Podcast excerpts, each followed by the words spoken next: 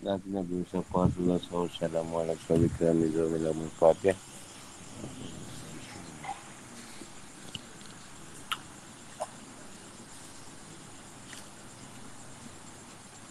Bismillahirrahmanirrahim Bismillahirrahmanirrahim Bismillahirrahmanirrahim Amri wa mu'latan min lisan yafqahu qawli amma ba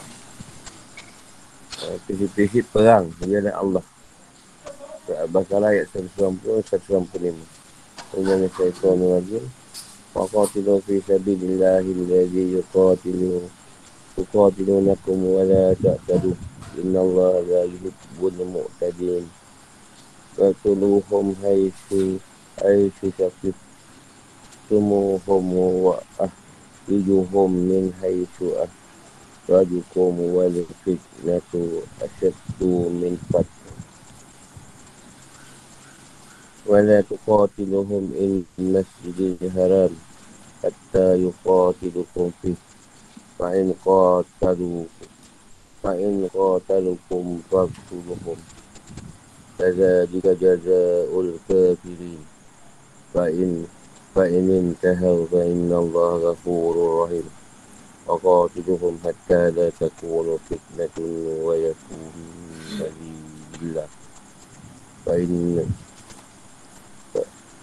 فإن انتهوا فلا عدو فلا عدوان إلا على الظالمين.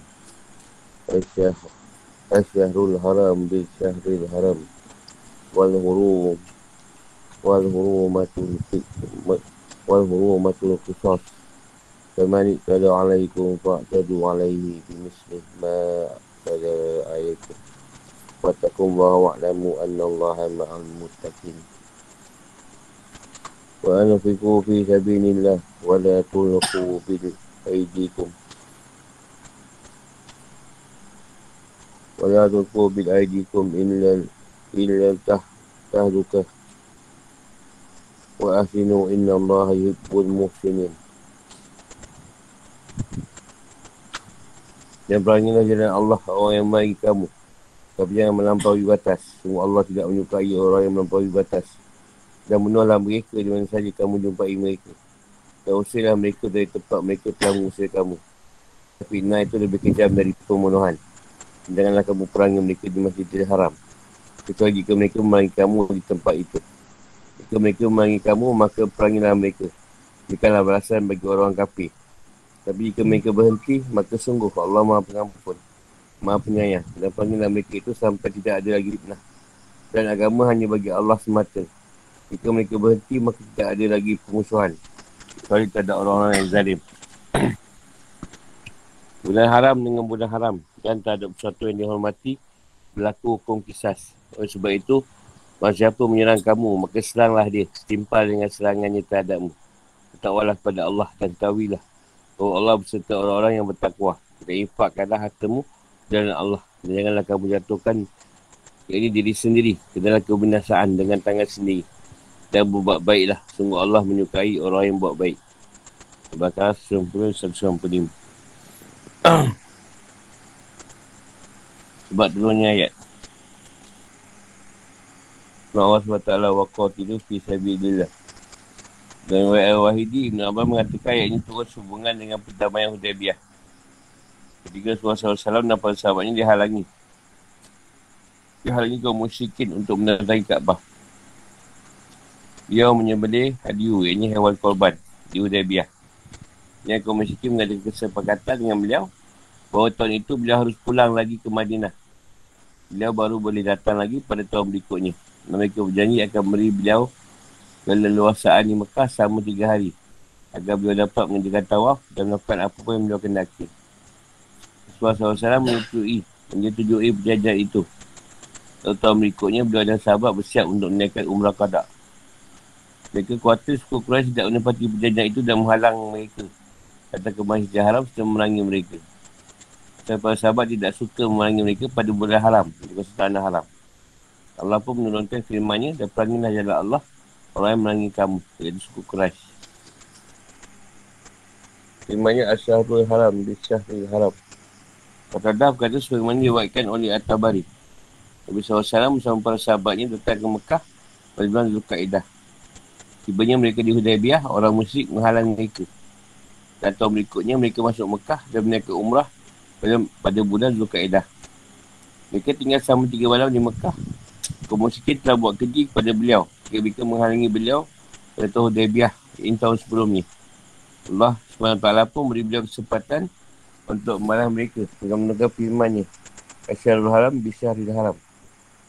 Firmannya Anfiku fisabilillah wala Uku bi'aidikum ilal tahlukan Asinu inna Allahi bul musinin Asyabi mengatakan ini cuma berkenaan dengan kaum Ansar.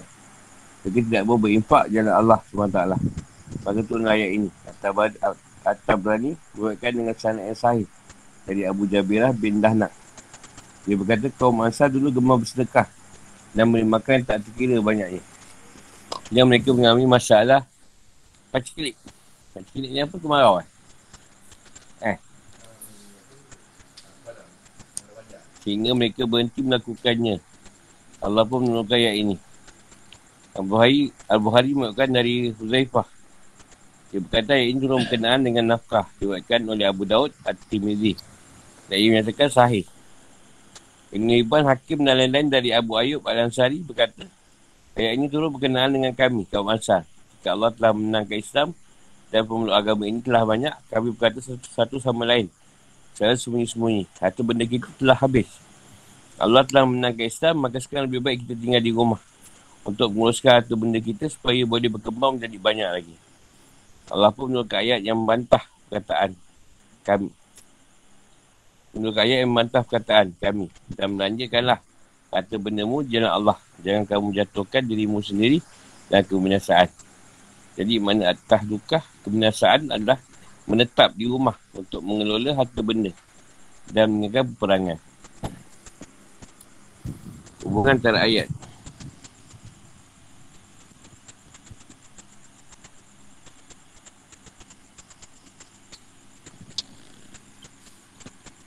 Ayat ini berbicara mengenai izin berperang bagi orang-orang yang berihram pada bulan haram.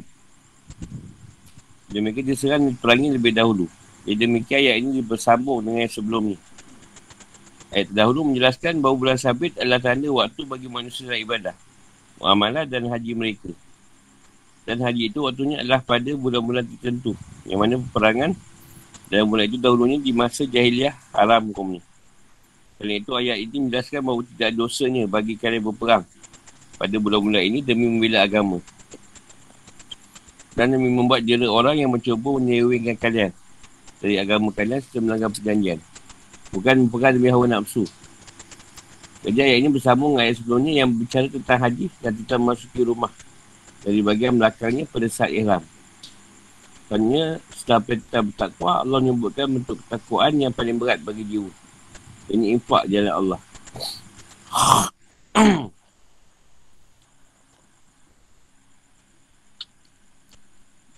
Legalitas perang. Dulu sebelum hijrah, perang terlarang dengan banyak ayat di antaranya. Tolaklah kejahatan itu dengan cara yang lebih baik. Fusilat 34. Ayat lain, maka maafkanlah mereka dan biarkan mereka. Sungguh Allah menyukai orang yang buat baik. Al-Ma'idah 13.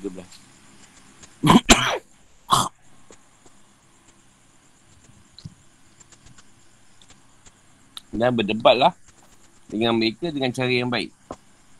Kanal 125. Ayat lain, maka jika mereka berpaling, maka ketahuilah kewajipan yang dibebankan atasmu. Ini Muhammad hanyalah menyampaikan amanah Allah dengan terang. Kanal 82.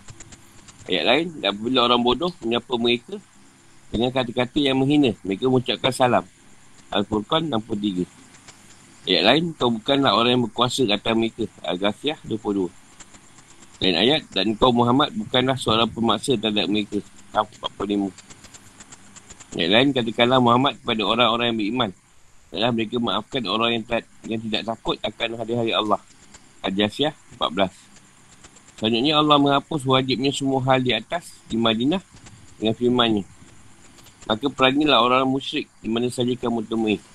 At-Taubah ayat 5. Dan firmannya perangilah orang-orang yang tidak beriman kepada Allah di hari kemudian. Atau bah ayat 29. Ada pun ayat pertama yang turun tentang izin berperang. Sebagaimana diwakilkan dari Abu Bakar Siddiq. Dari Allah. Ada firmannya. Diizinkan berperang bagi orang yang diperangi. Kerana sungguhnya mereka dizalimi. Dan sungguh Allah maha, maha kuasa menolong mereka.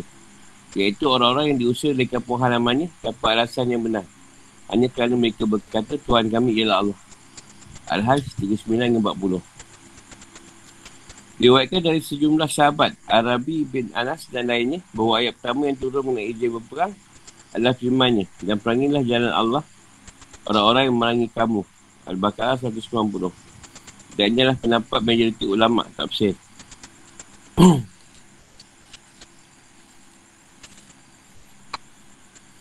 Jadi sebelum hijrah perang ni tak diberi. Ha, jadi banyak firman yang tak bagi berperang. Tolak. Sampai dah hijrah ke Madinah.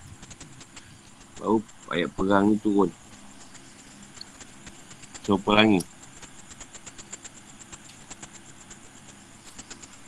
Lalu tak ada kekuatan sebelum tu. Pulau belum ada negara. Tak mesti ada penjelasan. Peranglah. Dan Allah demi memenangkan dan menyekak agama ni. Wahai orang-orang yang beriman. Sebab aku telah mengizinkan kalian memerangi kaum musyrikin yang menghalang kalian menjalankan agama. Dan mengusir kalian dari kampung halaman kalian. Serta merangi kalian. Dan melanggar janji-janji. Berperang dalam Allah. Artinya berjihad. Melawan kaum kafir untuk menjaga agama Allah dan meninggikan kalimah tauhid yang berlaku zalim dengan menyerang lebih dahulu membunuh orang yang berdamai membunuh orang-orang yang tidak boleh berperang ini kaum perempuan anak-anak, orang cacat dan orang tua.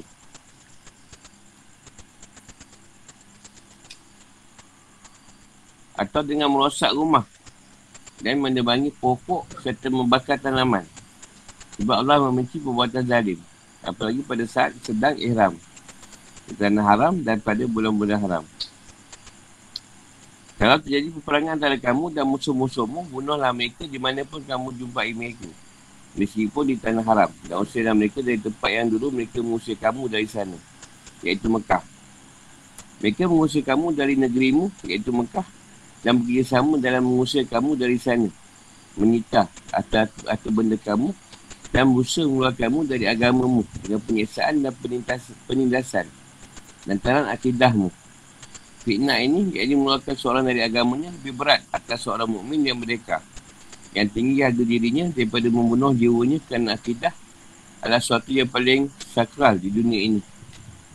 Yang paling mahal serta lebih tinggi daripada segala sesuatu di alam ini. Tak ada musibah dan gangguan atas seorang yang lebih berat dirasakan membanding menyakitinya dan menindasnya dalam agamanya. Serta menyiksanya kerana akidah dia yang tertanam dalam hati akal dan jiwanya. Dia pandang kebahagiaan di dunia dan akhirat tetap pada keselamatan. Kebenaran dan keberadaan akidah itu pada dirinya. Akidah itulah yang merupakan harta karun dan modal yang menguntungkan. Demi akidah itu pengorbanan nyawa dan harta benda telah seringan. Jadi apa yang kalian lakukan terhadap mereka iaitu pembunuhan di tanah haram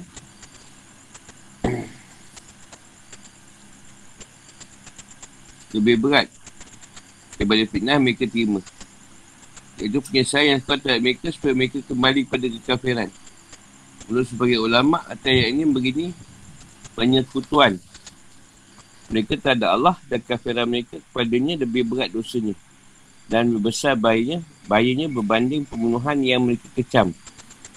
Kalian kalian melakukannya.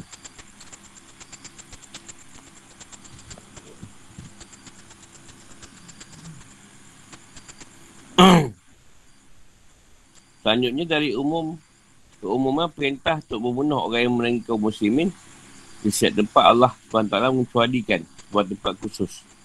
Iaitu tak boleh perang di Masjid Haram. Yang merangi mereka di Masjid Haram. Kerana orang yang masukinya berarti aman.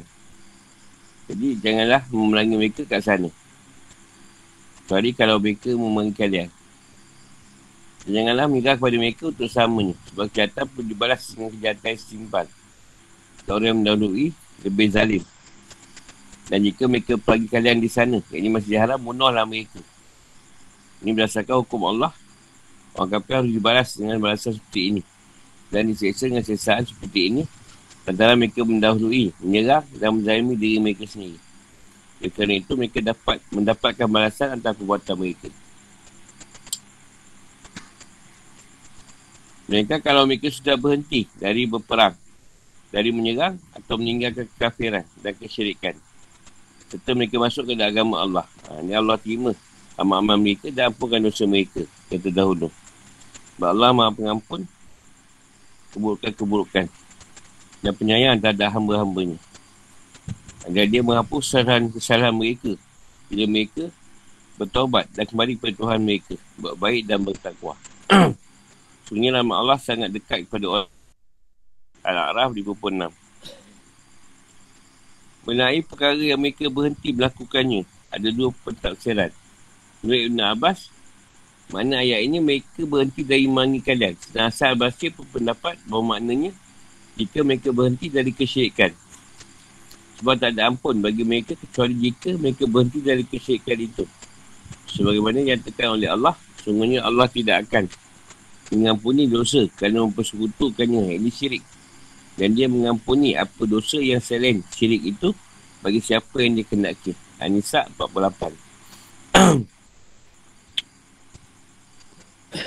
Sebelumnya dengan firmannya Waqatilu fi sabilillah. Dia Allah jelaskan ini berperang Atau memulai peperangan. Sebelumnya yang menyebutkan tujuan dari peperangan itu. Untuk mengukurkan prinsip kebebasan. Supaya tak ada lagi fitnah atau gangguan dalam agama. Dan dia berfirman dengan perangai itu niatkanlah untuk menyiapkan fitnah, kekafiran dan segala macam gangguan dan bahaya menimpa kaum muslimin dengan keberadaan mereka di Mekah. Penyiapan fitnah maknanya agar mereka tidak punya kekuatan yang dengannya mereka dapat menggoyahkan kalian dari agama kalian. Menyakiti kalian dan menghalangi kalian menampakkan dakwah Allah SWT. Teruslah melangi mereka Sampai agama setiap orang murni kerana Allah. Tak ada lagi bekas rasa takut pada selainnya dalam diri orang itu. Dan sampai agama ini tampil menonjol. Syiar-syiar ini dipraktikkan tanpa rasa takut atau tanpa sembunyi-sembunyi. Serta sampai orang Islam merasa aman di tanah haram. Dan dapat menyatakan hal-hal menyangkut agamanya tanpa merasa takut pada siapa pun. Dengan demikian makna wayaku dan lagi dan lagi Walaku dan din nungillah adalah sehingga Allah menjadi satu yang disembah. Perlu diketahui bahawa orang kafir di Mekah dahulu berdekah dan amal melakukan penyembahan bahala. Sementara orang yang beriman pada Allah diusir dari sana. Sedang mereka masih tinggal di sana pada keadaan takut dan tak berani menampakkan agamanya. Jadi mereka, jika mereka telah berhenti dari perbuatan mereka, tak lagi melangi kalian, telah meninggalkan kafiran dan masuk Islam serta berdamai, maka janganlah kalian menyerang mereka. Kali orang yang buat zalim dan mengadakan penyerangan. Dan dengan itu penyerangan terhadapnya terhitung sebagai pendisiplinan baginya dan usaha untuk memperbaiki keadaannya agar ia berhenti dari kezalimannya dan dijalankan atasnya untuk hukum syariat. Arti Al-Hurmah adalah suatu yang terlarang untuk dilanggar. Dan arti Al-Kisas adalah persamaan. Berdasarkan hal ini, pada saat penyerangan dan pelalangan Al-Hurumat menjadi suatu keniscayaan dalam jemaah syariat, akal dan kebiasaan. Jadi kalau ada orang yang menumpahkan darah kalian pada bulan haram, tumpahkanlah darahnya pada bulan itu. Balaslah pelanggaran kemuliaan bulan itu dengan tindakan serupa. Dan jangan merasa segan melakukan perangan dalam bulan itu untuk bela agama, jiwa dan meninggikan agama Allah. Orang-orang musyrik harus dikisas. Itu melanggar kemuliaan dan hurumat. Iaitu bulan haram. Dan haram dan kemuliaan ihram. Mereka harus dibalas dengan tindakan serupa. Ibarat siapa melanggar kemuliaannya, maka lakukanlah terhadapnya seperti perbuatannya. Dan jika mereka menghalangi kalian mengkadar umrah pada tahun ini sesuai dengan perjanjian dan kesepakatan dengan mereka dan mereka perangi kalian, maka bunuhlah mereka. Sebab mempertahankan nyawa adalah wajib hukumnya dan tidak ada dosanya. Meskipun mereka sedang berada di Mekah atau sedang ihram atau pada bulan haram. Sebenarnya Allah SWT menjelaskan hukum yang tetap. Iaitu perangan, penyerangan dibalas dengan tindakan serupa dilakukan atas dasar kisas. Pembalasan dengan tindakan serupa, hukumnya boleh. Akan tetapi bahasa penangan itu terikat dengan prinsip keutamaan. Takwa, peradaban dan kemanusiaan. Oleh kerana itu, bertakwalah pada Allah Janganlah buat zalim. Janganlah kalian menganiaya. Ikutilah batas-batas keadilan. Penolakan mudarat. Penegakkan kebenaran, penjagaan peradaban dan manfaat manusia. Janganlah turutkan hawa nafsu dan kesenangan pribadi yang akan menyerit pada kezaliman, kedengkian dan kecerobohan. Dan kawilah bahawa Allah menolong orang yang bertakwa dan beri ganjaran orang yang soleh. Dia menolong mereka atas musuh, beri kemenangan kepada mereka. Mengukuhkan mereka di bumi demi menegakkan agama Allah. Selain dengan jiwa, jihad boleh pula dengan harta benda. Jihad memadukan jiwa individu yang berperang. Sampai menukar harta untuk membeli senjata dan menafkahi pada para jurid. Oleh kerana itu Allah perintahkan kaum muslimin mengimpakkan harta demi kepentingan jihad. Dia berfirman, sumbangkan harta jalan Allah. Ini demi kepentingan jihad untuk memberi perlengkapan. Dan senjata setelah menutup biaya perang. Impak dan peperangan dan harta dan pertempuran akan membantu meraih kemenangan. Janganlah kalian melambat-lambat atau mengabaikan dengan kewajipan berimpak. Ini sebab menjadi faktor kehancuran umat dan hilang nyawa. dan janganlah jatuhkan diri kalian ke arah kehancuran dan kebinasaan. Siapkanlah perlengkapan yang perlu disiapkan yang sepadan untuk peperangan sesuai dengan setiap masa, tempat dan keadaan.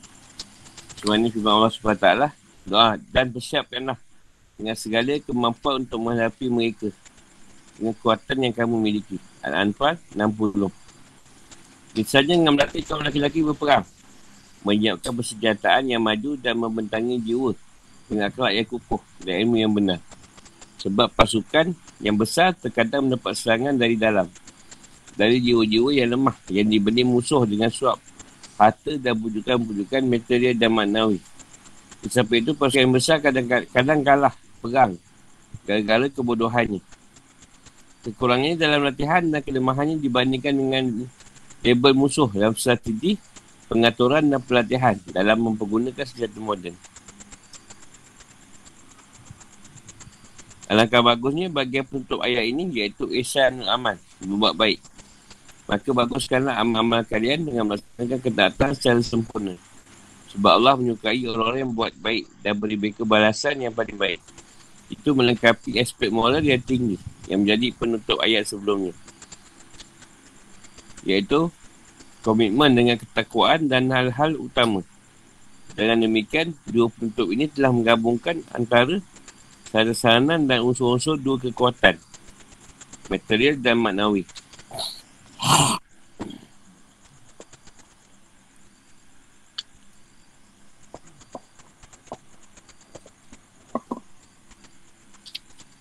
Itu tu lah tak payah kupas ni. Fikir kehidupan atau hukum-hukum. Dan ayat ini ayat lainnya yang berbicara tentang keadaan berperang. Dan hikmah izin berjihad dapat disimpulkan hal-hal berikut. Satu, perang jalan Allah disanatkan untuk menahan serangan dan melindungi dakwah dan kebesaran agama Allah. Dua, persyariatan perang bercerita keadilan dan kebenaran. Dalam perang yang disyariatkan itu tidak ada penganiayaan terhadap siapa pun. Tidak boleh melampaui batas apa yang dituntut oleh keadaan perang. Tujuan perang bukan untuk menghancurkan dan merosak dan bukan pun semata-mata untuk men menteroris. Ah, menteror, menteroris lah. Rosai. Orang yang tak boleh bertempur tidak boleh dibunuh. Kau perempuan tak boleh dibunuh. Kau perempuan dan anak-anak tak boleh dibinasakan. Demikian pula orang cenah mereka. Di kaum biarawan, orang yang, ber- yang berkadaan lemah, orang sakit dan orang tua. Tanaman dan pokok tidak boleh ditebang Hewan-hewan tidak boleh disembelih kecuali untuk makan. Sebagaimana disebutkan dalam wasiat Nabi SAW dan wasiat-wasiat para kulafak orang sidin. Tiga, perang bukan untuk memaksa manusia menurut Islam. Pemaksaan itu dilarang dalam Al-Quran sendiri. Dalam banyak ayat misalnya, tidak ada pasaan dalam mengandung agama Islam. Al-Baqarah 256. Tapi apakah kamu hendak memaksa manusia agar mereka menjadi orang yang beriman? Yunus 99. Empat, sejarah tidak pernah menyaksikan sebuah umat yang adil yang mengasihi orang-orang lemah dan menjauhi perbuatan-perbuatan isteri yang buruk. Seperti umat Islam. Kali itu diakui para pemikir barat. Kemuka yang adil. Filosof Perancis Gustave Le Bon Berkata sejarah tak pernah mengenal seorang penakluk negeri yang lebih adil dan lebih penyayang daripada bangsa Arab. Ada pun tuduhan orang yang deki dan orang yang tidak tahu bahawa Islam adalah agama yang tegakkan dengan pedang. Adalah tuduhan yang mengada-ngada. Yang ditimbulkan oleh rasa dengki yang tersembunyi. Serta memanipulasi fakta. Sejarah dan kenyataan membuktikan tidak benar tuduhan-tuduhan tersebut. Para ulama tafsir membahas beberapa masalah hubungan dengan ayat ini. Yang terpenting antaranya masalah berikut.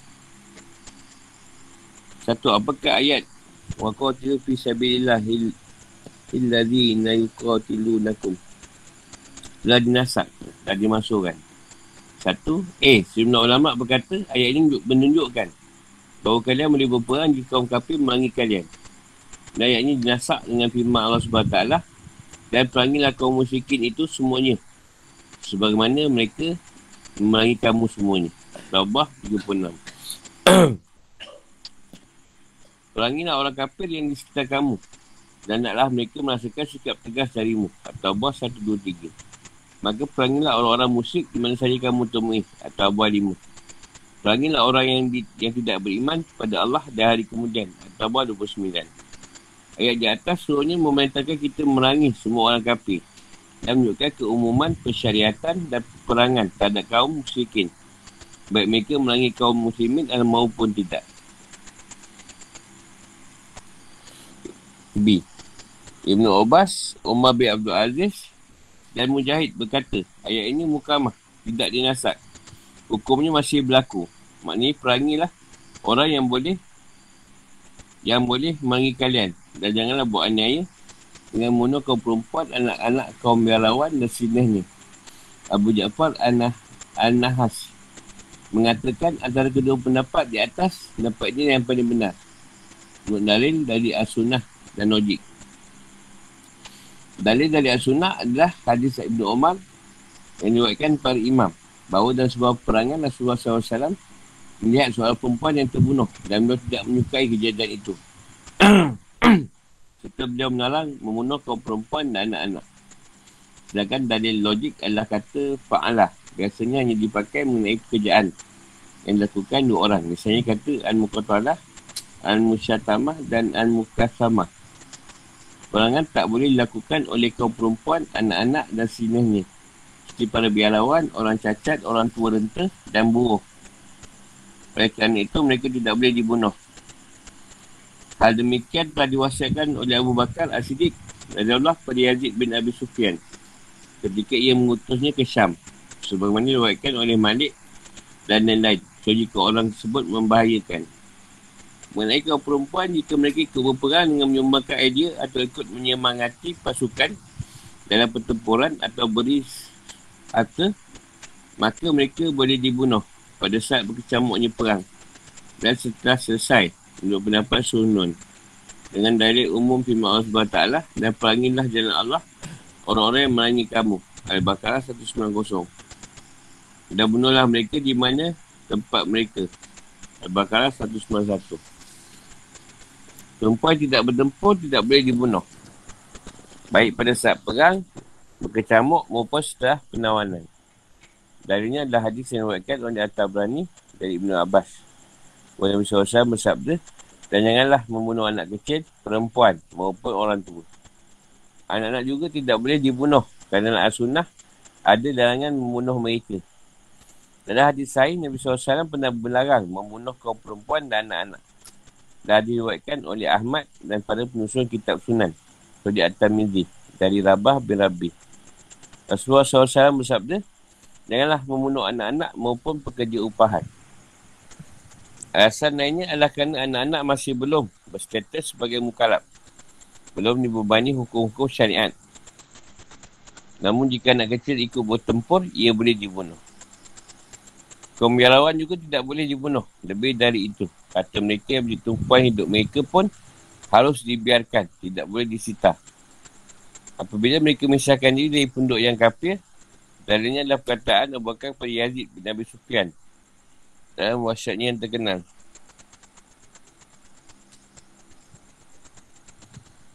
Diriwayatkan oleh Malik dalam Al-Muwattah. Jangan kau jumpai orang yang mengaku telah mewakafkan dirinya untuk Allah. Maka biarkanlah mereka dan jangan ganggu apa yang mereka anggap telah mereka wakafkan untuknya. Mengenai orang sakit yang benarlah perlu dilihat keadaannya kalau berbahaya. Mereka boleh dibunuh, kalau tidak mereka harus dibiarkan. Ada pun orang tua, Jumur Fuka berpendapat bahawa jika orang itu tua renta dan tak sanggup bertempur serta tak dapat berikan sumbangan fikiran atau tenaga, maka ia tidak boleh dibunuh dengan dalil persahabatan kepada Yazid.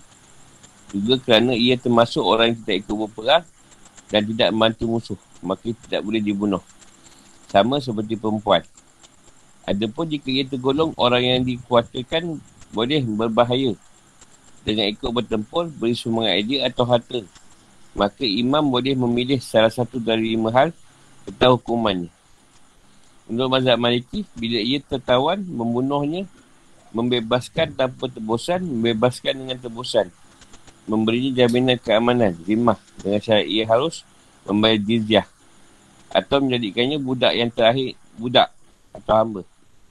Yang terakhir ini berlaku pada zaman silam. Imam Syafi'i juga membolehkan bunuh musuh yang telah tertawan. Kecuali kaum perempuan dan anak-anak. Adapun para buruh dan petani tidak dibunuh oleh Imam Malik.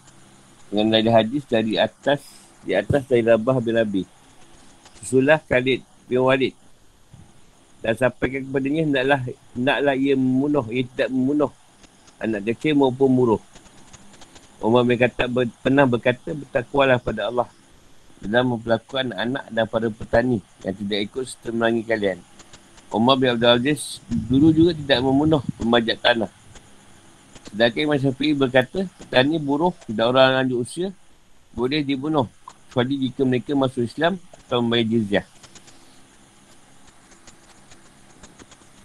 Dia ada ni, wasiat.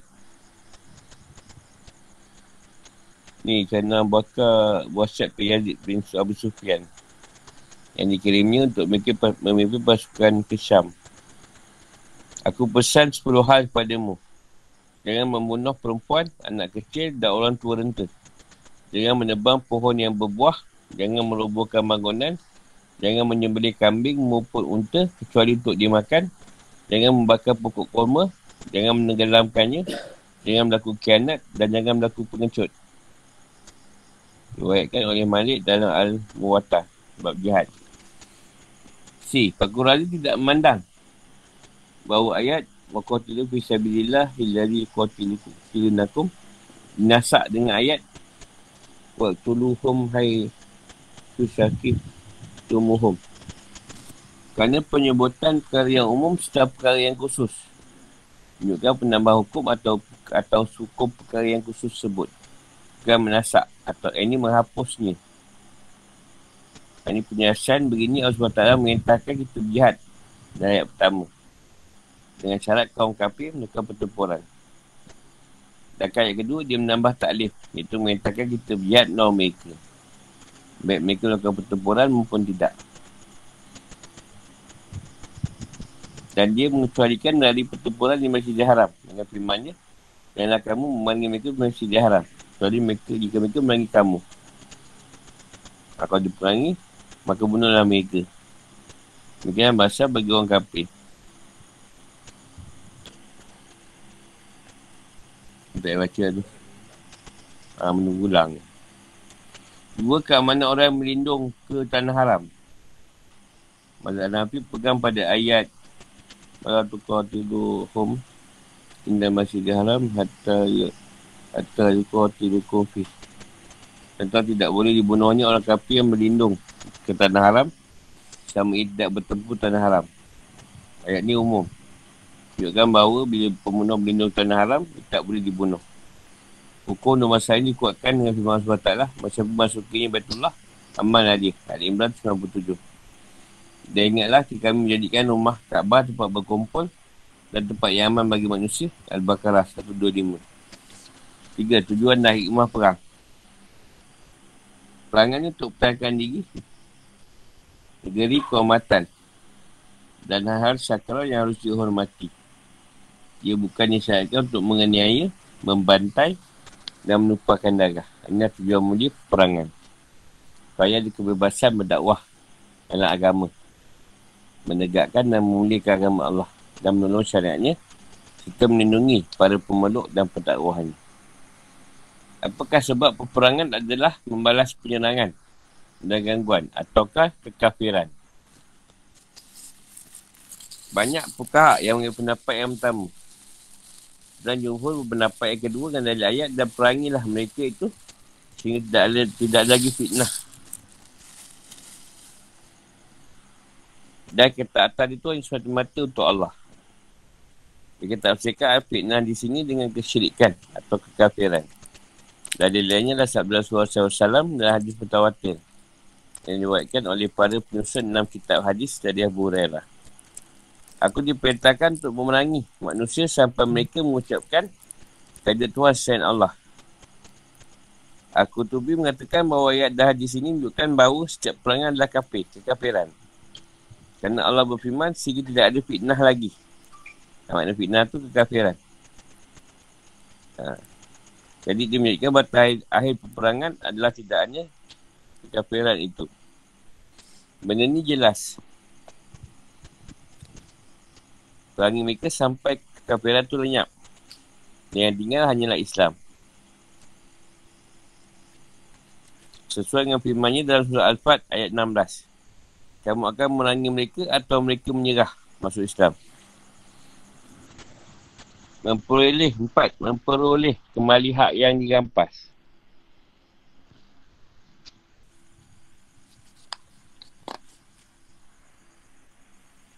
Ayat oleh sebab itu, bahawa siapa yang menyerang kamu, maka seranglah ia. Dia sesuai dengan serangannya dan simbang dengan serangan itu terhadapmu. Ini menunjukkan boleh mengambil hak kita yang dirampas oleh orang zalim dengan segala cara. Asalkan tidak sampai membuat kita disebut pencuri.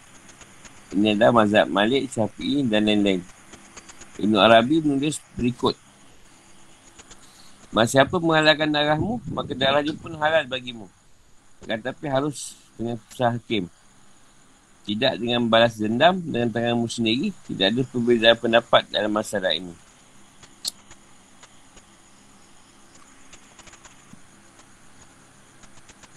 Siapa pengambil hartamu, maka ambillah hartanya. Kalau kau boleh. Asalkan harta itu sejenis dengan hartamu yang diambilnya. Contoh makanan dibalas dengan makanan, emas dibalas dengan emas. Dan kau aman dari kedua menjadi pencuri.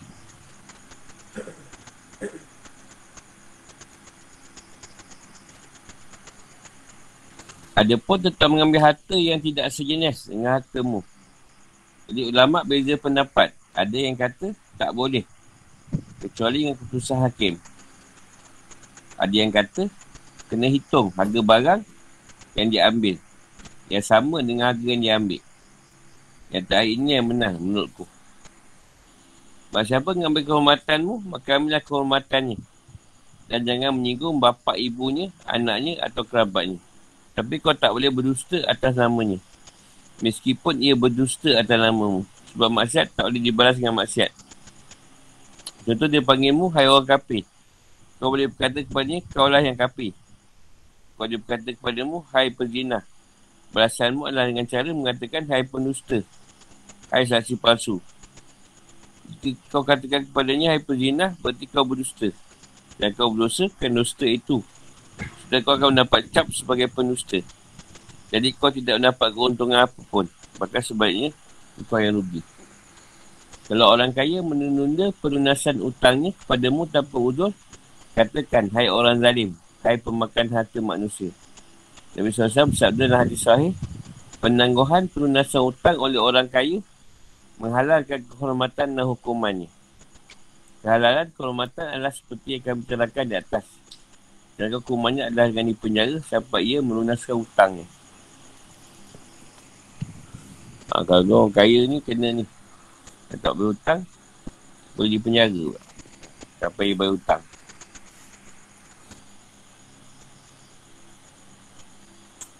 Lima kesetaraan dalam kisah. Ayat maka seranglah. Ia seimbang dengan serangannya terhadapmu. Juga mengajarkan prinsip kesetaraan atau persamaan dalam kisah. Ayat ini sesuai dengan ayat dan jika kamu membalas, maka balaslah dengan balasan yang sama. Dengan sesaan yang ditipukan kepadamu. Anak 26. Jadi, bahawa siapa bunuh dengan suatu alat, maka ia bunuh dengan alat yang ia pakai itu. Asalkan ia tidak membunuh korbannya itu dengan suatu cara kepasikan atau maksiat. Misalnya membunuhnya dengan sodomi.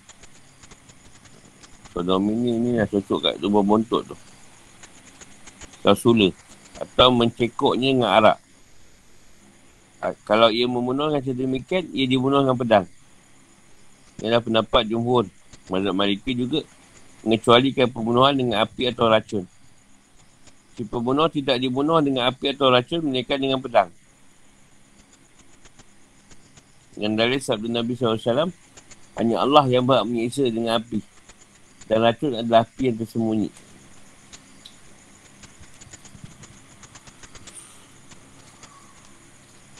Sedangkan Imam Abu Hanifah serta Ahmad dan riwayat yang paling sahih dalam mazhabnya pendapat bahawa hukuman kisah hanyalah dilaksanakan dengan senjata tajam, yakni pedang. Dengan dari hadis Nu'man bin Bashir. Diriwayatkan oleh Ibn Majah, Al-Bahaki dan Adul Qutni. Pelaksanaan kisah hanyalah dengan senjata tajam, iaitu pedang. Abu Hanifah ada pendapat sendiri yang berbeza dengan ulama lain. Tetap orang yang membunuh dengan mencekik, dengan racun atau menyatukannya dari atas gunung atau ke dalam sumur. Atau dengan sebatang kayu yang tidak iaitu tidak dibunuh dan tidak dikisas. Kerana pembunuhan dengan benda berat yang itu pun menurutnya tidak mewajibkan kisas. Sebab itu adalah pembunuhan tak sengaja. Yang wajibkan dia atas keluarga si pembunuh. Kisah yang wajib dalam pembunuhan dengan benda tajam. Dari besi, batu atau kayu. Atau jika cara pembunuhan yang dikenal dengan mencekik atau menjatuhkan dari ketinggian. Pendapat Imam Abu Hanifah.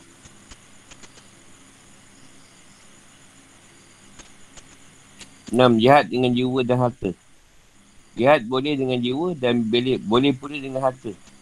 Sebab penyiapan pasukan memerlukan perlengkapan, senjata dan pembiayaan. Seperti perlunya perang pada prajurit yang kuat.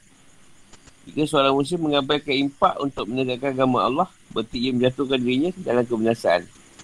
Dan ia, mem- ia membinasakan keseluruhan umat ini. Yang ia merupakan salah satu individunya. Sebelumnya kita ketahui ayat dan beranjakanlah harta bendamu dalam Allah. Dan kamu menjatuhkan diri kamu sendiri ke dalam kebinasaan. Al-Baqarah 195.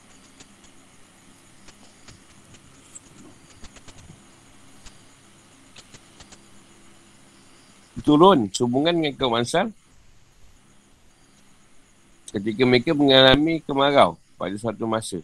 Dan mereka mengira bahawa sudah tidak perlu lagi mereka mengeluarkan impak sebab Allah sudah menangkan Islam dan pemeluknya sudah banyak. Nama Allah tidak menerima sikap mereka yang seperti ini sebab dia adalah kewajipan. Jadi tanggungjawab dan penyiapan untuk menghadapi perang merupakan kewajipan syariat yang terus menerus. Tujuh, maju sendirian ke medan tempur. Ulama beza pendapat tetap maju sendirian ke medan pertempuran untuk menyerang musuh. Apakah boleh itu termasuk menjatuhkan diri sendiri dalam kebinasaan. Di sejumlah ulama mazhab maliki berpendapat bahawa boleh saja satu orang menyerang pasukan yang besar sendirian jika dia punya kekuatan. Dan tindakan itu lakukan ikhlas kerana Allah. Kalau ia tidak punya kekuatan, tindakan itu tergolong menjatuhkan diri sendiri dan kebinasaan. Ada pula yang mengatakan kalau ia ingin mendapat mati syahid dan nyanyi ikhlas, silakan ia menyerang. Sebab targetnya adalah salah satu dari musuh-musuh itu. Itu je dalam firmannya. Dah ada di antara manusia, ada orang yang, meng- yang mengobarkan dirinya untuk mencari keredaan Allah. Al-Baqarah 207. Diwakilkan bahawa seorang lelaki pernah bertanya pada Nabi SAW. Bagaimana pendapat anda jika saya terbunuh jalan Allah dan keadaan sabar dan mengharap pahala dari Allah? Dia bersabda, kalau begitu kau pasti masuk surga. Akhirnya, orang itu menyebuh ke dalam bahasa musuh sampai ia terbunuh. Muhammad biasa berkata, jika satu orang sendiri menyerang seribu orang musyrik, itu tidak apa-apa kalau ia mengharapkan dapat samat atau dapat mengalahkan musuh. Kalau tidak demikian, hal itu makruh sebab ia menyempuh menjebakkan dirinya ke kematian tanpa ada manfaatnya buat kaum muslimin. Kalau tujuannya untuk tujuan buat kaum muslimin berani atau musuh supaya mereka buat seperti perbuatannya, hukumnya mungkin boleh. Sebab hal itu dalam beberapa aspek ada manfaatnya bagi kaum muslimin. Kalau tujuannya untuk menggetarkan hati musuh agar mereka tahu kekukuhan kaum muslimin dalam agama. Ini juga mungkin boleh. Perjalanan itu ada manfaatnya bagi kaum muslimin. Lalu jiwanya melayang dalam usaha memenangkan agama Allah dan mengalahkan kekafiran. Itu adalah yang mulia yang dengannya Allah memuji kaum mukminin dalam firman-Nya. Sesungguhnya Allah membeli dari orang-orang mukmin baik diri dan harta mereka dengan memberikan syurga untuk mereka. At-Tawbah 111. Serta ayat lain yang bersih pujian Allah bagi orang yang mengorbankan jiwanya. Demikian pula sebagiannya hukum amal makruf naik mungkar. Bahawa asalkan seorang mengharapkan adanya manfaat dalam agama, lalu ia mengorbankan jiwanya untuk hal itu sehingga ia terbunuh. Maka ia menampati derajat syuhada yang tertinggi. Allah Ta'ala berfirman, Wahai anakku, laksanakanlah solat dan solat manusia, berbuat yang makruf dan cegahlah mereka dari yang mungkar. Dan bersabar tak ada apa menimpamu. Sungai demikian itu termasuk perkara yang penting. Luqman 17. Ibn Abbas berkata bahawa Nabi SAW bersabda, Syuhada yang paling afdal adalah Hamzah bin Abdul Muttalib. Serta orang yang menyatakan kebenaran yang dapat penguasa yang zalim sehingga ia dibunuh.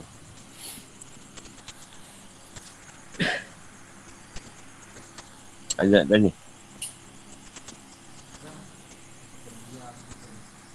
Ada yang moden lah. Sama je. Tapi tahu keadaan yang bersesuaian. Sebenarnya firman Tuhan tadi. Ni kalau tak ada, tak ada siapa yang nak berperang. Maknanya tak adalah peperangan tu. Macam kata Islam pun tidak diganggu. Dan kadang sekarang kau sekarang pun ada gangguan pun dari sudut kata-kata. Kata-kata daripada orang kafir je. Bukan dari sudut apa ni? Ha, dari sudut yang senjata tak ada. Kalau senjata contoh 13 mil. Senjata jugalah. Sama je. Sekarang kata-kata dia orang guna pada parlimen. Guna dekat dekat apa ni? Surat khabar apa. Itu ha, sakat ni je lah. Lawan lah balik. Dia kata-kata juga. Ha. Kalau dia kata dia dengan kehormatan. Kata-kata dengan kehormatan. Kata-kata juga lah. Macam dia ajar tadi lah.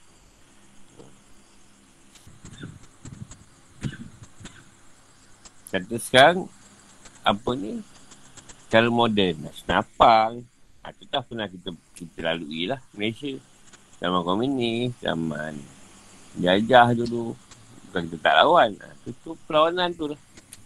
Ha, sekarang mana ada ni, tak ada dikuasai. Sebab dia dah tahu, lawan tak guna Islam ni. Lawan cara perang tak guna. Dia lawan cara lain. Pertama, Quran ni Jangan dia orang, dia orang faham. Baca tak apa. Ha, sekarang bacaan je. Yang dipahamkan Quran ni tadi. Kalau faham berbahaya. Jadi tu dah sekarang lah. Baca je. Tak faham. Lepas tu rosakkan cara dakyah. Ha, cara maksiat. Ha, cara yang yang apa yang tak nampak cara halus. Dia banyak berlaku lah.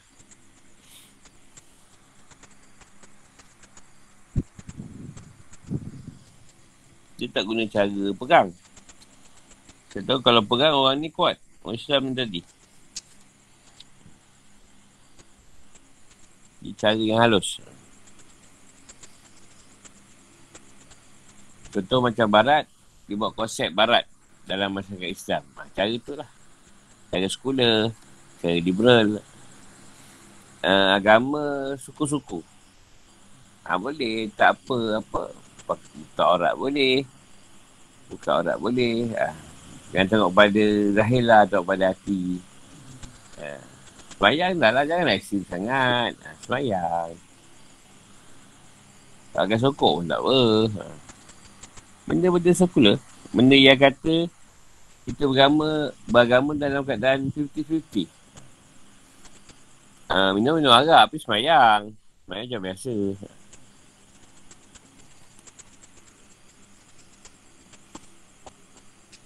tu tak payah dia bawa buat masuk lah.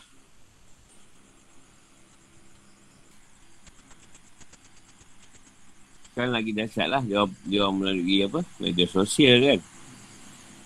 Melalui macam-macam lah. Antara yang utama sekali, pakaian lah. So, pakaian-pakaian dia orang yang tak sesuai lah dengan Islam tu sendiri.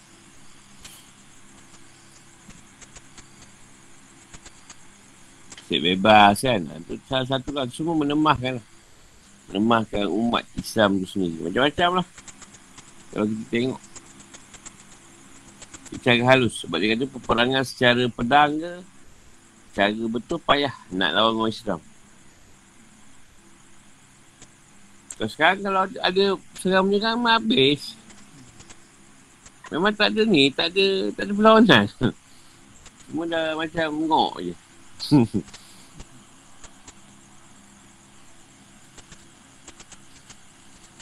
Kalau sekarang dia berperang, ah, tak apalah kau lah pergi. Aku salah. Harta pun banyak.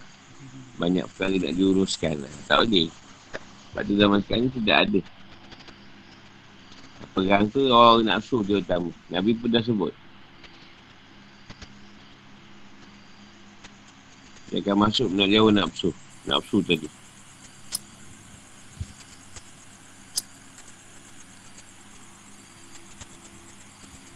Sebab tu cara mendidiknya sekarang lain. Cara mendidiknya, nak bagi orang faham, guna akal dia balik. Mesti ada ilmu. Mesti ada ketahuhidan. Jadi dia tahu bila bila orang kafir ni tahu kalau dengan tauhid sama tasawuf, orang Islam yang jadi kuat. Sebab tu bila dia jajah negara Islam dulu, dia dia, dia akan menentang puak-puak yang buat tauhid ni dengan tasawuf. Yang diberi belajar hanya fiqah saja. Ilmu fiqah saja boleh. Ilmu lain tak boleh sebab boleh boleh buat kekuatan Islam balik. Nah, tu Islam lemah. Sebab kita sekarang fiqah, main hukum. Sah tak sah. Boleh tak boleh. Ha, tu semua hukum, fiqah. Kita tauhid, mengesahkan iman tak ada. Sama tasawuf. Ha, umat makin jatuh lah, lemah. Kita berbahas uh, ambil wuduk sah tak sah. Ha, solat sah tak sah, itu je lah. Puasa. Sah tak sah, kita bahas pasal orang tak pergi masjid, menyemaah. Kita je balik gaduh. uh, cerita pasal dia tak pergi semayang mak tiga kali kafir. Bukan je nak bahas pasal Tauhid. Tauhid jaga apa? Jaga keimanan. Jangan jangan syirik pada Allah. Jangan kepur. Atau tasawuf. Jaga perkara yang boleh merosakkan hati kita. Iman kita. Amalan kita. Ah ha, tu tak diajar. Dia mengajar benda-benda fekah je. Kita gaduh pasal fekah.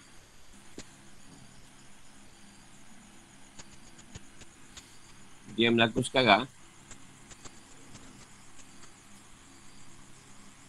sibuk apa yang digarahkan diwawalkan kena kahwin.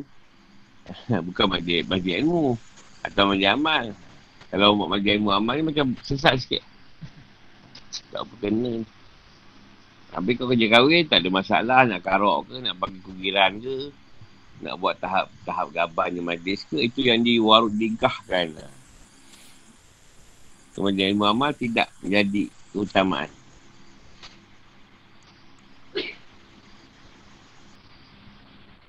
Jadi jika ada satu ustaz atau ulama yang boleh bawa pengikut yang ramai dalam agama, orang itu akan di di apa? Dijatuhkan cepat. Kalau ada ustaz ke, ulama ke, tak kisahlah buat agama yang nampak dia boleh buat pengikut yang ramai. Puak ni akan cepat-cepat jatuhkan ni. Supaya tidak tidak ada orang ikut. Banyak kita jumpa lah. Asal dia naik sikit kat masjid surau, tak lama lagi dia mesti tak dengar cerita dia kan. Ha, mesti dah tak dengar. Dia top top tiba-tiba eh dah tak dah tak berapa ni lah. Tak dengar cerita dia. Banyak banyak sebenarnya susah macam tu.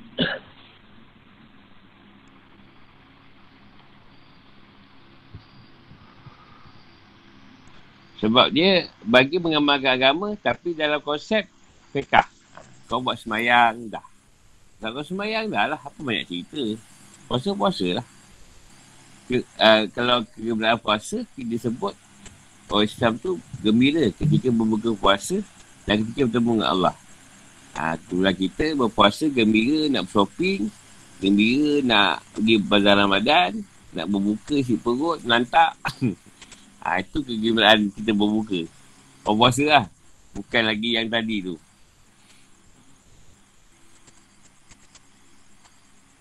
Ha, sudah ditukarkan pemahaman-pemahaman tu.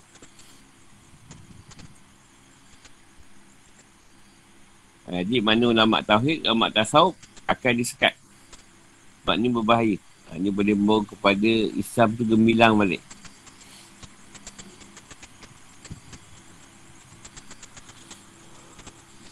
Sebab kuatan sahabat tu dulu dengan tauhid. Sampai 13 tahun. Dia diajarkan tauhid saja. Ya Rasulullah. Ada kuatan sahabat. Waktu tu tu Sayyidina Hamzah. Sanggup mati. Dia kena perang. Oh kita sanggup mati demi menyelamatkan gewang yang tersangkut dalam sungai. Ha, bukan sanggup mati di medan perang. Ha, yang kata apa ni? Alah, menyaksikan diri sendiri lah. Menyaksikan diri sendiri. Tapi Pak menyaksikan diri dia banyak gunakan okok pula. Guna okok lah tu. Menyaksikan diri sendiri tu. Bukan dia guna kat orang lain.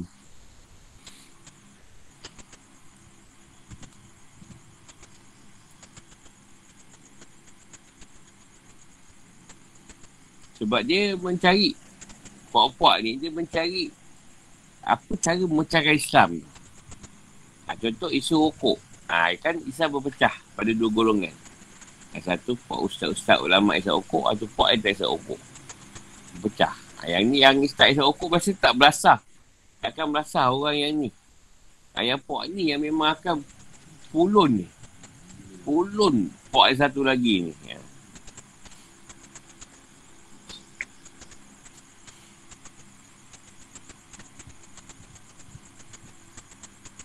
Sampai satu ni yang paling teruk lah. Satu ulama tu dia kata. Dah pergi ikut dia lah. Haram. Hanya berimam bukannya. Orang yang, isap opok lah. Haram. Tak sah. Solat dia. Sampai tak macam tu lah. Tak ada benda tu dia ajar. Dalam agama. Sampai benda tu jadi satu isu. Bukan masalah akor. Atau akidah. Masalah akidah yang utama. Dan ni sekarang dah okey lah. Ha, dulu. So, masalah tu yang dibawa masuk. Kita tak ambil cerita akidah. Kita buat benda-benda yang yang bukan pokok dalam agama. Pokok agama tu iman dengan Islam.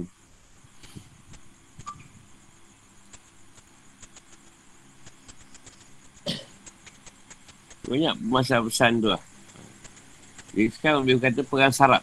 Perang yang berkaitan dengan apa ni perangai. Akidah sebenarnya masalah kita sekarang lah umat Islam. Kenyataan dia tak boleh susah sikit kita kan. Islam tak boleh susah sikit tak boleh sakit sikit tak boleh susah sikit. Ha, itu pokok akidah dah habis. Sebab kota akidah ni pada dua perkara susah dan sakit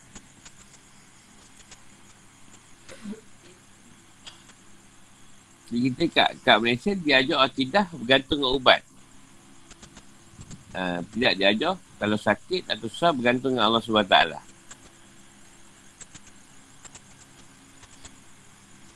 Kita diajar banyak cara. Uh, sakit, tauhid dia doktor, hospital. Uh, bukan pada Allah dulu. Lepas tu kalau di Arab, hospital atau klinik, tak ramai orang. Sebab kat situ dia orang tak ada kisah sayang pasal sakit ni. Kalau sakit dia orang cek ubat je dah makan. Sebab tu kalau di tak jumpa pusat lawatan Islam. Tak ada. Pusat lawatan Islam tak jumpa. Sebab ketahidan ni kuat pada Allah jadi Dia orang malah nak layan sangat gangguan ni tadi. Dia sakit gangguan juga. Tapi dia orang malah nak layan sangat. Keadaan tu.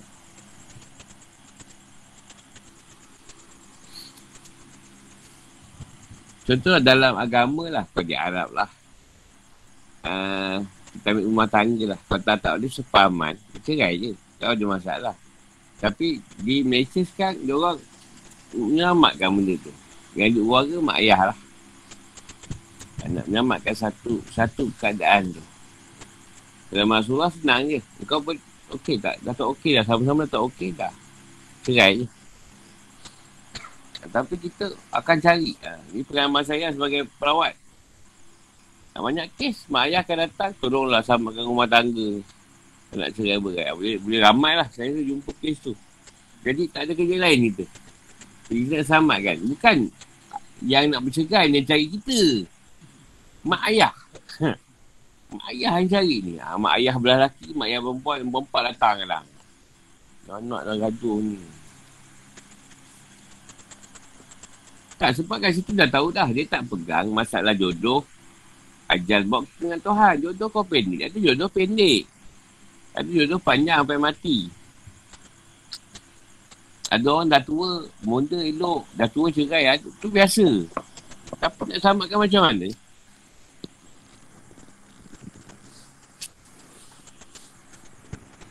Ha, itu masalah kita.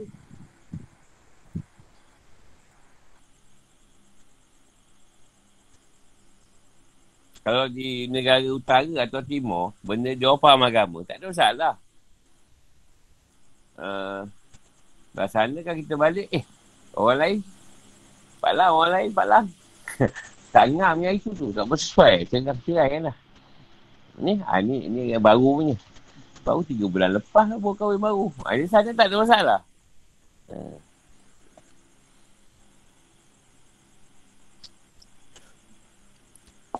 Tak sesuai, tak tahu apa kena. Dah, cerai. Bukan kita nak suruh orang bercerai. Bukan nak suruh orang bercerai. Tapi nak menceritakan, tak boleh sikit masalah. Tak ada masalah macam tu je. Oh, tahu nak kita nak ni.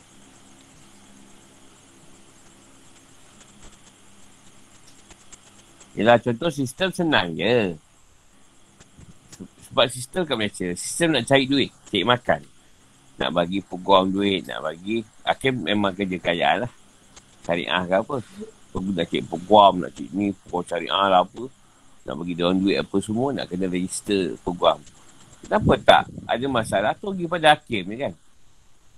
Pada hakim, hakim dengar masalah, panggil lah peguam yang ada, kerajaan punya ke apa ke. Atau, atau settle lah. Apa sampai makan tahun ni nak cerai? Sampai 8 tahun, 7 tahun. Jadi masalah tu. Ha, macam mana kau Kiraikan tak ni? ni ha, kita Hakim mesti pandai lah kat situ. Macam mana ni Hakim pula kena kena ni pula. Kena manderem. Pening kepala. Bukan rasuah. Kena ukur. Jadi banyak kes perceraian tersangkut. Ni masalah rumah tangga pun dah macam tu masalah lah. Tak payahlah kita tak cerita benda lain. Akidah. Masalah yang lain tu lagi macam-macam. Camuk.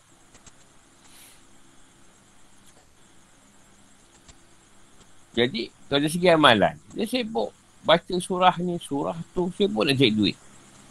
Ha, kalau tajuk murah rezeki, rezeki tambah lagi dengan tahjud. Kan nak cerita pokok-pokok tauhid.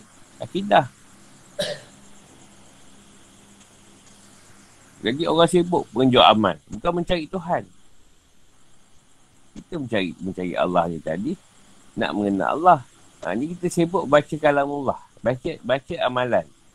Baca surah ni, surah ni. Tapi tak kenal. Tuhan kita. Ha, ni masalah ni.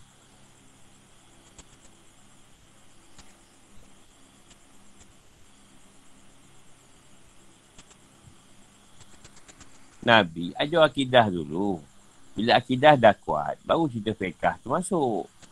Boleh beramal. Boleh cerita tasawuf.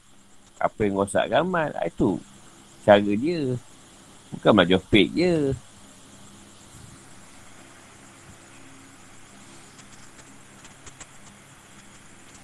Macam ni ni sahabat. Ah, ya Rasulullah kalau aku buat, pergi berpegang, aku dapat ni tak? Rasulullah kata, kalau kau betul, ikhlas dapat. Suka dapat kau. Okey, aku buat. Dapatlah bagian-bagian ni tadi. Nabi dah ngesahkan benda tu. On lah. Mati-mati ya. Kita tak, aku pergi sekarang ni, confirm tak aku balik rumah. Kalau balik confirm balik rumah, aku nak pergi. Kalau aku mati tak mau. ha, sekarang tu kau macam sekarang tu balik. Confirm tak aku balik rumah. Kalau tak confirm tak mau. Sahabat tu confirm tak aku mati ni.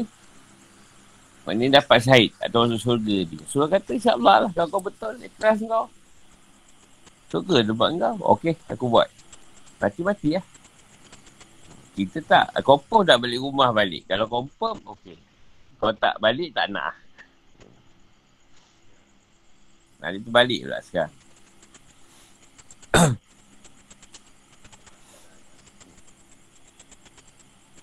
Tuan-tuan perangan berkata Sayyidina Ali tadi. Sanggup dia tak bunuh. Dia nak pancung. Tapi sebab orang tu ludah muka dia. Tapi tadi ludah, ludah muka dia. dia. Saya tak edit. Atau dia tanya Sayyidina Ali. Ya Ali apa kau tak bunuh aku? Kalau aku bunuh kau bukan kerana Allah. Kerana aku. Kau ludah muka aku. Ha. Kalau aku bunuh kau sebab aku geram kau ludah muka aku. Tapi tidak. Kalau aku bunuh kau bukan kerana Allah. Ha. Apa itu ke dia bahasa perempuan. Pasal dalam perangan. Sebenarnya perempuan ni kalau dia ikut berperang, ah ha, tu lain. Ha, dia bunuh bentak balas bunuh. Itu kat orang tu. Atau kanak-kanak. Tapi kalau dia bukan berperang. Dia bukan berperang tu lain. Itu, tu tak boleh bunuh dia. Jadi dia cerita perang lain lah. Orang yang tak nampak. Jadi saya duk ingat peraturan pegang tu sama. Dengan setan ni sama. Jadi kita pun taklah bunuh. Apa ni betina-betina setan ke. Orang tua setan ke kanak-kanak. Rupanya dia bedar kita balik. Cakap eh. Tak ikut manusia rupanya. Yalah tusan bagi tahu. Tak ada. Alam gaib lain. Dia orang setan pun tak guna. Bunuh je. Patah balik. Bagi habis. Kita ingat sama lah macam manusia ni tadi. Tak bunuh. Rupanya tak bunuh kita dikerjakannya. Ada terbalik sikit. Dalam batin. Jin-jin ke setan ni lain. Dia kanak-kanak ke, orang tua renta ke, uh, betina dia ke, uh, semua jenis sama macam ni. Kita bagi peluang, kita balik. Belasah. Dia kan sama dengan manusia, peraturan tu. Tak sama.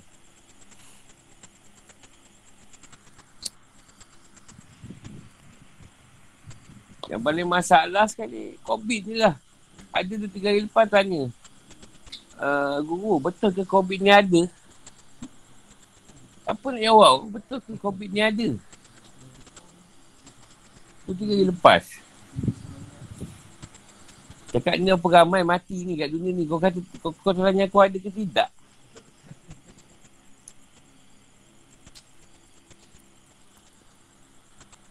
Pasal vaksin tak nak ambil vaksin lah. Apa kau ganjat je lah. Banyak cerita betul lah.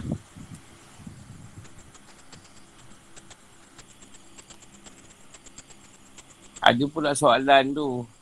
Kalau dalam Rasulullah ada macam ni, Rasulullah ambil vaksin tak? Ya Allah aku. Kau apa kena mengena dengan Rasulullah ni? Soalan ni.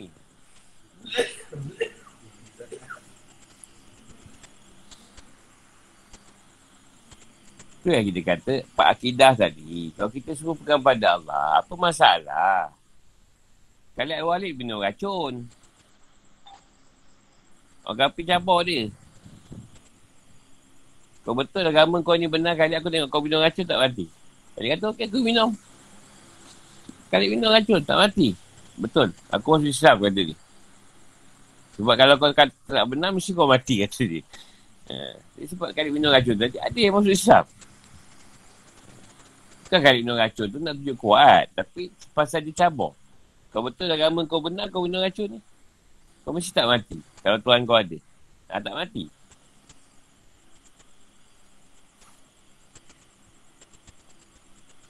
Tapi kalau Khalid tadi minum racun sebab nak tunjuk dia hebat, mati.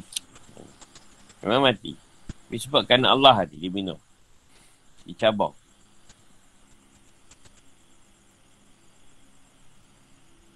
Kalau kita cabang lain pula zaman dulu. Orang Melayu. Kalau tak buat, ha, connect tak ada. Bukan dia cabang kerana Allah. Ha. Ha, tak ada. Eh, dia buat pelik tu dia. Bukan campurkan nak Allah. Ha, kasih marah. Lain pula orang Melayu punya ni, cabaran ni.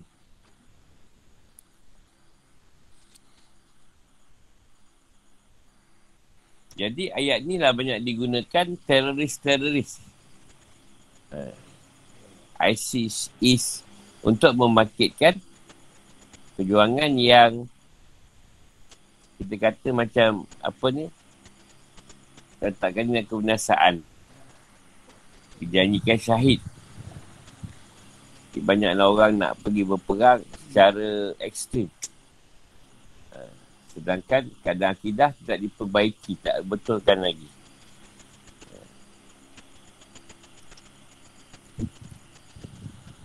Apa yang dikata tadi, kalau kata kita nak pergi seorang diri berperang, kalau boleh bermanfaat pada orang muslim yang lain, tak ada masalah. Tapi kalau kita pergi tadi, atas dasar tak ada apa-apa kesan pun.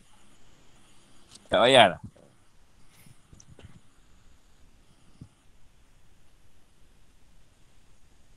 Sebab tu ada dulu yang nak pergi ke Syria, ke mana, nak berjihad. Bukanlah tak bagus, tetapi jihad yang ada pada diri kita sendiri ni dah selesai ke belum? Sampai kita terpaksa nak nak menyeberangi negara lain tadi. Sedangkan tu masalah dia sama dia. Syria bukan masalah orang lain. Kaum dia dengan dia je. Bukan China dengan dengan dia ke India tak. Dia sama dia je. Syiah dengan Sunni. Tu je di Iraq bersama.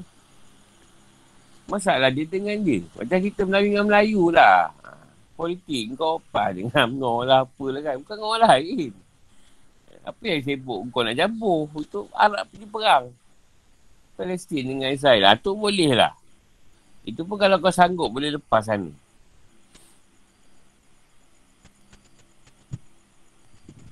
Itu dia kata. Jadi kau tak boleh beri manfaat. Nak buat apa pergi.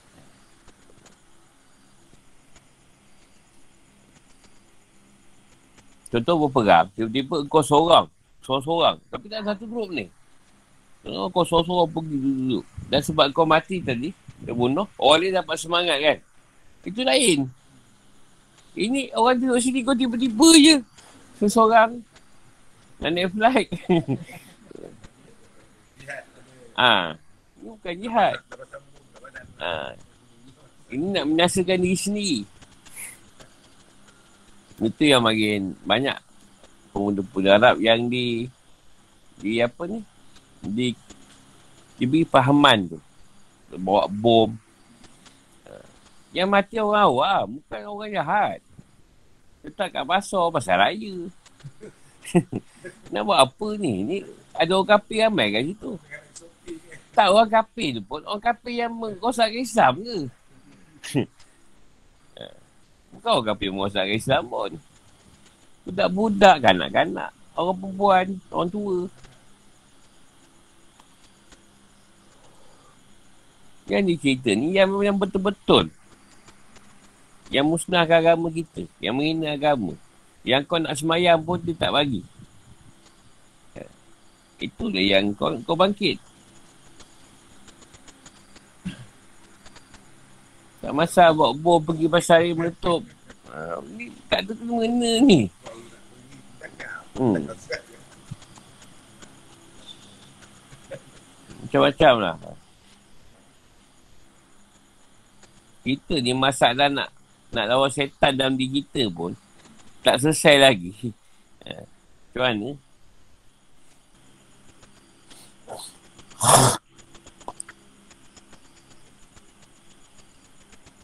Kalau dulu askar terpaksa jaga keamanan untuk berperang dengan musuh-musuh negara ke apa. Ha, zaman COVID dia lihat sikit. Asal-asal terpaksa kawan orang tak pergi keluar rumah. Seorang negeri nak keluar. Jadi banyaklah orang Islam yang yang menaikkan semangat. Contoh Umar Mokhtar, Asyik Kutub. Banyaklah dia orang dia orang ni. Beri semangat lah. Pada kaum muda. Untuk menaikkan agama. Itu jadi kota kita lah dulu-dulu lah. Sekarang ni lebih pada Kaum muda sekarang bukan kaum muda macam dulu Naikkan agama. Dia kaum muda pada TikTok YouTube Game. Ha, tu dia punya kaum muda sekarang Dan jangan risau lah. Islam memang semakin hari akan semakin jatuh. Sebab penyelamat nak keluar. Jadi semakin lemah agama tu. Bila agama tu melemah Barulah yang membawa kebenaran tadi. Boleh menyatakan balik kebenaran. Kalau Islam kuat Tak payah nak keluar penyelamat nak buat apa? Semua elok.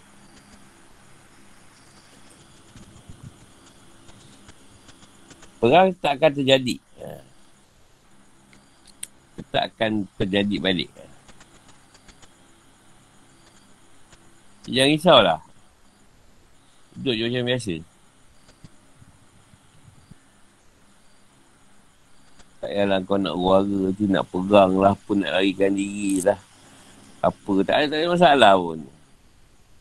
Kau pegang COVID je, yang risau. Pegang COVID pun kau dah warga. Benda tak nampak. Ada lagi tanya? Uh, sampai situ dulu. InsyaAllah jumpa mana esok. Assalamualaikum.